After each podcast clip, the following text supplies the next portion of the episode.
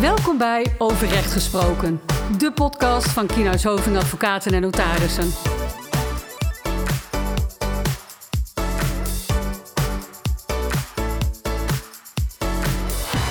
Zo, daar zitten we dan, Vincent. Ja, Tom. Ja, Wie had dat gedacht? Hoe lang, eh, hoe lang zijn we al bezig met de podcastserie? ik denk eh, dat we nu ruim anderhalf jaar bezig zijn met de podcastserie. En ik heb wel heel vaak met Tom opgenomen, Ja, maar de verkeerde. maar niet met deze Tom. Nee, nee, hier zitten we eindelijk samen aan tafel. Dan zit ik eindelijk met de, met de andere Tom. Zou tijd worden, hè? Ja, nee, dat is wel leuk. Dat Mooi. is wel leuk. Ja. Waar gaan we het vandaag over hebben, eh, Tom? Nou, volgens mij hebben wij wel weer een, eh, een leuke uitspraak gevonden. Recent gewezen. Eh, bovendien ook een, eh, een, denk ik een, een onderwerp wat aanspreekt. Ja, tot de verbeelding sprekend, hè? want het gaat over, over, over een bekende voetballer. Ja, En ik denk dat veel mensen er ofwel op- in hun nieuws-app ofwel zelfs in het journaal misschien wel eh, over gehoord hebben. Ja. Het gaat namelijk over eh, Stefan de Vrij. Stefan de Vrij inderdaad. Ja, Ja, ja. die had ruzie met zijn voetbalmakelaar. dat kan gebeuren. Ja, het gaat wel over geld natuurlijk. Ja. Het gaat over veel geld. ja.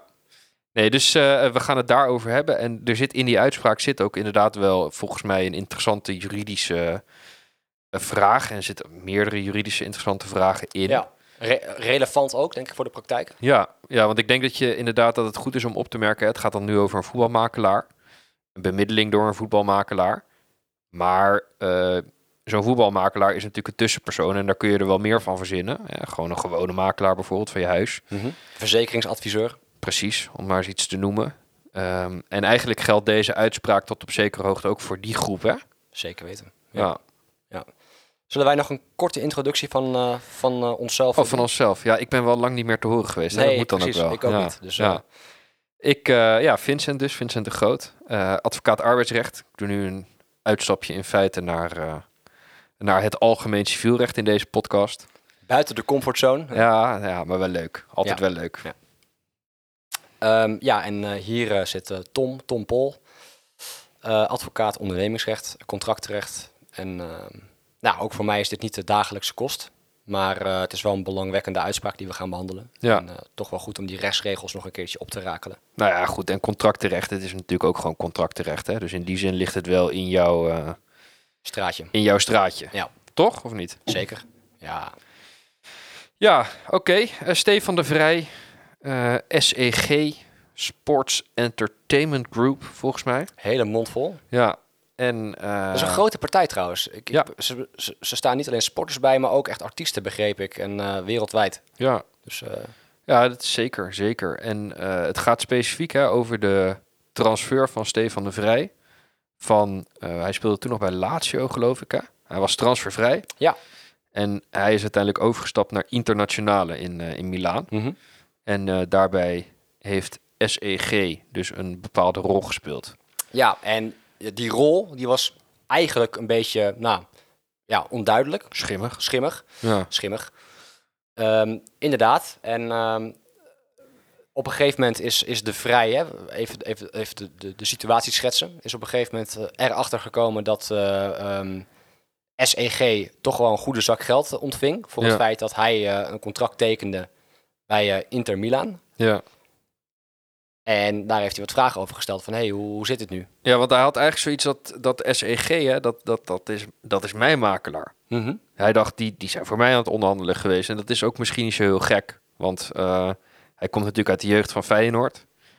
Is vervolgens van Feyenoord naar, eh, naar Lazio gegaan, volgens mij. En van eh, Lazio dus naar Inter. En al die keren dat hij een overstap maakte, was, hij betrokken bij, was SEG daarbij betrokken. Ja.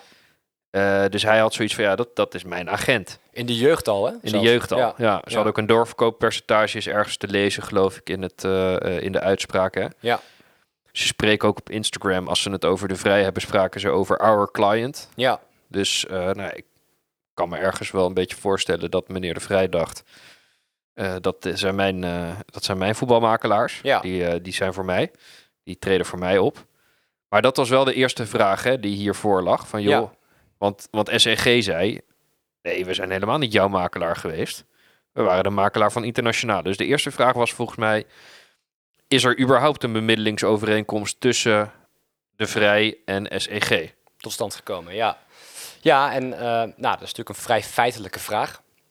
Ehm, maar eh, de rechtbank eh, die, die gaat er ook wel eh, eh, goed op in. Ehm, en een van de argumenten van, van SRG is inderdaad ook van ja, maar wij hebben helemaal geen vergoeding eh, a- aan jou in rekening gebracht, eh, de vrij. Dus ja, hoe kom je er dan bij dat wij eh, jou bijstaan? En wij zijn in feite zijn wij een on- onafhankelijke market eh, maker, noemen ze zichzelf volgens mij. Ja. Oftewel, wij, wij zijn een soort van partij die contact onderhoudt met, met, met eh, stakeholders. Maar dat betekent niet dat we met iedereen waarmee we contact onderhouden ook direct een contractuele relatie eh, aangaan. Maar d- ja, de rechtbank die gaat daar niet in mee. Eh, die zegt wel van ja, kijk, een, een vergoeding is eigenlijk eh, eh, geen doorslaggevend eh, eh, vereiste om, eh, om om te kijken of er sprake is van een bemiddelingsovereenkomst. Ehm, en bovendien, eh, als, je, als je kijkt naar de omstandigheden die de Vrij heeft aangevoerd, hè, eh, blijkt wel heel duidelijk, er komt heel duidelijk het beeld naar voren, dat ze wel degelijk eh, een, ja, de indruk hebben gewekt dat ze echt wel bemiddelen namens de vrij. Ja. Hè, jij noemt dat al, eh, Our Client staat op Instagram. Eh, ze hebben heel veel presentaties naar de, naar de vrij ook gestuurd, daar waar ze allemaal informatie en zakelijke gegevens over die mogelijke transfer met hem deelden. Ja. En ze hebben toen volgens mij ook nog met Lazio onderhandeld. Hè? En toen hadden ze het wel de hele tijd over our player. Ja, ja. Eh, dus ook gek dat je gelijktijdig eh, je, je onderhandelt met Lazio en dan sta je iemand wel bij als, als makelaar. En dan onderhandel je het met Inter op hetzelfde moment. En ja. dan zeg je, ja, maar dit doen we niet voor jou. Nee, nee. En bovendien, dat is ook nog een belangrijke, op het contract wat uiteindelijk getekend is eh, met, eh, met eh, Inter Milan, zit ook een eh, print screen van in, het, eh, in de uitspraak. Dat is wel grappig om, eh, om te Ja. zien. Daar staat, eh, een, daar is een, zeg maar een, een, een, een, een, een hokje en die is aangevinkt. En bij dat hokje staat de tekst dat eh, SEG in dit geval Inter Milaan heeft, hè, internationale heeft vertegenwoordigd. Ja. Dus dat Ja. is ook nog een argument voor SEG om te zeggen van ja, maar dat was toch gewoon volkomen duidelijk. Ja, maar toch zegt dus inderdaad de rechter, ja goed, oké, hè, dat staat daar wel. Maar we moeten kijken naar alles eh, wat, hier, wat hier speelt. En dan komen we toch tot de conclusie dat er tussen SEG en meneer De Vrij een eh, bemiddelingsovereenkomst tot stand is gekomen. Ja. En waarom is het van belang dat er een bemiddelingsovereenkomst tot stand is gekomen? Omdat daar dan vervolgens weer allerlei regels bij gelden. Hè? Namelijk, je mag, eh, en daar gaat, daar gaat het hier in feite om, hè? je mag niet twee heren dienen, zoals dat heet. En eh, er mag geen sprake zijn van belangenverstrengeling. Althans, als jij zelf een belang hebt, eh, moet je daar iets over, moet je dat vertellen aan Ja. degene die, eh, voor wie jij bemiddelt. Ja, en dan valt mij dus op, die bemiddelingsovereenkomst, die zie ik in de praktijk heel vaak voorbij komen. Maar toch merk ik wel dat dit leerstuk wat minder aandacht lijkt te krijgen soms. Ja. En daarom is het denk ik heel goed dat wij deze uitspraak ook, eh, ook behandelen. Ja, Ehm, dat, dat dienen van twee heren, Vincent, wat, wat, is dat nou, wat is daar nou problematisch aan? Nou ja, kijk, het lastige is natuurlijk dat je, hè, als je in een onderhandeling zit, eh, of hè, er, er moet iets uit onderhandeld worden, eh, dan heeft natuurlijk de ene partij heeft een belang om, bijvoorbeeld zo, internationale zal in dit geval een belang hebben om zo min mogelijk geld aan de vrij te betalen. En de vrij zal het belang hebben om zoveel mogelijk geld eh, te krijgen van internationale. Uiteraard. Eh, en als je die belangen bij elkaar moet verte- brengen, ja, dan is dat soms wat lastiger als je hen allebei dient, dan wanneer zij allebei een partijdige adviseur eh, hebben die voor hen onderhandelt. Ja, dus je- je moet er eigenlijk op, op kunnen vertrouwen als jij iemand inschakelt, dat diegene ook echt eh, het maximale voor jou eruit probeert te halen. Precies. Ja. Dus, dus daarom, daarom is dat ingewikkeld. Maar goed, uiteindelijk zegt de rechtbank hier: oké, ze hebben twee heren gediend. Hè? En dat, dat, dat was misschien niet in, eh, in overeenstemming met de wet. Had misschien niet gemogen. Maar de vraag is of hij daardoor dan ook schade heeft geleden. Hè? Want dat is dan de volgende stap. Ja, ja. En dat is toch lastiger om vast te stellen. Ja. ja. Ja. Maar dan gaan we vervolgens door naar de tweede Ja. stap eigenlijk, hè, die de rechtbank neemt. Dat is die belangenverstrengeling. Ja, klopt. Want naast het feit dat het dienen van twee heren eh, op zichzelf meestal niet is toegestaan, ehm, ja, moet je ook heel goed opletten als je dus de partij bent die bemiddelt, of je niet ook een bepaald eigen belang hebt. Hè? Dus als jij er belang bij hebt dat die overeenkomst tot stand komt, ja, dan heb je uiteindelijk eigenlijk drie belangen. Dan heb je de- in dit geval het belang van Inter Milaan, je hebt het belang van Stefan de Vrij en je hebt het belang van jou als bemiddelaar. Ja. En ja, dan moet je volgens de wet wel open kaart spelen. Ja, dus dan moet je eerlijk zeggen, ik heb ook gewoon een belang bij deze deal. Ja, en je moet ook toelichten wat jouw belang dan is. Ja, ja want SEG had nogal een belang hè, bij deze deal. Ja, ik, ik weet niet of dit wereldschokkende bedragen zijn in de voetballerij. Maar eh, voor mij is het zeg maar niet iets wat ik eh, zomaar overgemaakt krijg. Dat kan Nee. je wel zeggen. Nee, nee, want het ging in totaal, hè, als eh, De Vrij tot het einde van zijn contract bij Inter blijft, gaat het om 9,5 miljoen euro Huppatee. commissie, die dus internationale aan SEG betaalt. Ja. En daarvan, had dus, hè, daarvan zegt de rechter dus, nou ja, je moet dus inderdaad, als jij eh, SEG bent, moet je tegen De Vrij zeggen, als je die bemiddelingsovereenkomst hebt, dat je commissie krijgt, dat is één. En twee ook, wat is dan die commissie? Hoe hoog is die? Wat is mijn belang bij het tot stand brengen van deze deal? Ja. En waarom is dat dan weer belangrijk?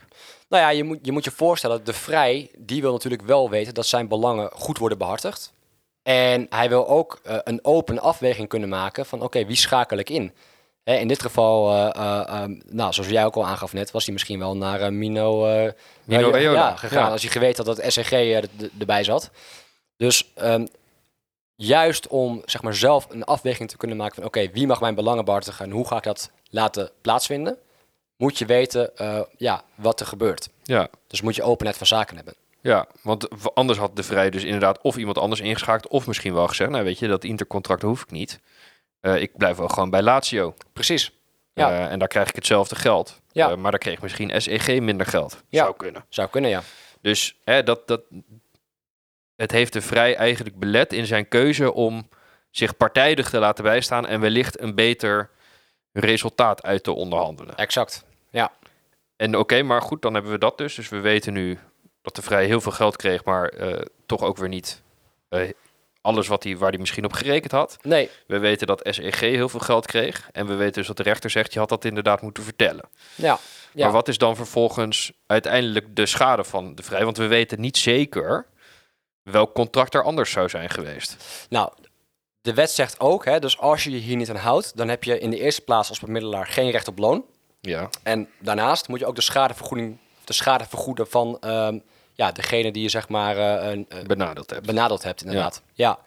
Ehm, en die schade is natuurlijk heel lastig om dat vast te stellen. Ga maar eens financieel hè, in cijfers uitdrukken eh, wat jouw nadeel is. Ja, Maar daar heeft de rechtbank eh, wel verschillende instrumenten voor, die we denk ik niet allemaal gaan, eh, gaan, gaan, gaan eh, behandelen hier. Dat is wat ja, uitgebreid. maar je kunt moeilijk natuurlijk die onderhandelingen nog een keer voeren, maar nu met een partijdige adviseur. Exact, dat, je kunt het niet opnieuw eh, Nee. gaan doen. Maar wat dan vaak wordt gebruikt is het leerstuk van de kansschade. Ja, Nou, heel kort gezegd, hè, we moeten het even, niet, eh, we moeten even goed eh, eh, het simpel houden. Maar eh, gaat de rechtbank dan kijken van oké, als het nou eh, had plaatsgevonden op de manier die jij graag had gewild, de wenselijke situatie, ehm, wat had je dan gehad? Ja, wat was er dan waarschijnlijk uitgekomen? hè? Ja. En dan ga, ga je een soort goede en kwade kansen afwegen. Mhm. Eh, en uiteindelijk rolt daar dan een geschatte schade uit. Ja. Dan moeten we het eigenlijk, denk ik, zo moeten we het Eigenlijk samenvatten. een hè? percentage van, Ja. van, van, van financieel nadeel wat je geleden hebt. Ja, ja, en dan komt de rechtbank in dit geval misschien toevallig precies op de helft van die commissie uit. Hè? Dus de helft van die, 50%, van die 9,5 miljoen, dus 4,75 miljoen. Daarvan zegt de rechter, nou ja, dat, hè, alles afwegend, is dat eigenlijk de kans die je gemist hebt. Ja, ja. En die, dat is dus de schade die je hebt geleden. Nou, dat is toch een mooi bedrag om nog eh, even overgemaakt te krijgen. Eh, ja, het- graag. Toch? Ja, Ja, zeker. Nee, maar goed, hè, dus dat, eh, die schade is niet het belangrijkste stuk. Het belangrijkste stuk hè, is in de feite, waar, wat we net al zeiden, die, die mededelingsplicht. Dus op zich mag het best zo zijn dat jij een eigen belang hebt als tussenpersoon bij, eh, bij een onderhandeling. Of nou, ja, goed, bij iets waarbij je optreedt namens iemand anders. Mhm. Maar dan is de kern wel dat je daar eerlijk over moet zijn. Hè? Dat je daar open over moet zijn. Wat, wat is nou die. eh, wat is nou dat belang dat ik heb? ja. Ik, ik kan mij best wel goed voorstellen dat zoiets zich ook kan voordoen bij een, bij een makelaar bijvoorbeeld. Hè, die, eh, eh, die bemiddelt bij eh, de, de verkoop van een huis. Die Ja. misschien wel eh, eh, goed bevriend is met de aankoopklant, maar ook wel eh, optreedt voor de verkopende klant. Ja, dan moet je toch bewust zijn van dit leerstuk. Ja, Ehm, en heel goed in je achterhoofd houden dat je moet nagaan of er een tegenstrijdig belang eh, kan ontstaan. Eh, en ook dat je openheid van zaken geeft. ja dus dat zijn eigenlijk. Hè, want we, we sluiten altijd af met de concrete tips. En eigenlijk zijn we daar nu al een klein beetje eh, mee begonnen. De reden waarom we deze opnemen is eigenlijk omdat wij het idee hebben dat het misschien soms wat over het hoofd gezien wordt. Hè? Dat het een ondergeschoven eh, kindje is, om het maar zo eh, te zeggen. En inderdaad, wat jij eh, zegt, wees je bewust van het feit dat er wel eens een belangeling- belangenverstrengeling zou kunnen zijn. Denk daar ook gewoon over na. En als dat zo is, wees dan open over eh, die belangenverstrengeling en wees duidelijk. Ja. En dan voorkom je dus dat je 4,75 miljoen terug moet betalen. Dat is toch een bittere pil, eh, Ja. Lijkt mij ook. toch? Ja. Nou, dan hebben we hem volgens mij vrij snel eigenlijk er doorheen, eh Tom. Ja, dat ging, eh, ging soepel, als je Ja. het mij vraagt. Ja. Dus eh, Maar we moeten altijd nog afsluiten met de call to action, hè?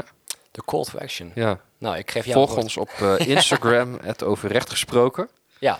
Stuur een berichtje als je vragen hebt of als je misschien een eh, verzoek hebt voor een onderwerp wat behandeld moet worden. Mag ook naar podcast.kinaishoving.nl als het een e-mail is. Zeker. Eh, weten. of stuur een van ons of eh, een van de anderen gewoon via LinkedIn een berichtje. hè? Ja. En abonneer in je favoriete podcast-app. Dat was hem. Ja, tot de volgende keer. Tot de volgende keer. Dit was Overrecht Gesproken, de podcast van Kina Zoving. Heb je vragen of wil je meer informatie?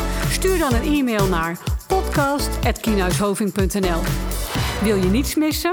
Abonneer je dan op onze podcast via jouw favoriete podcast-app.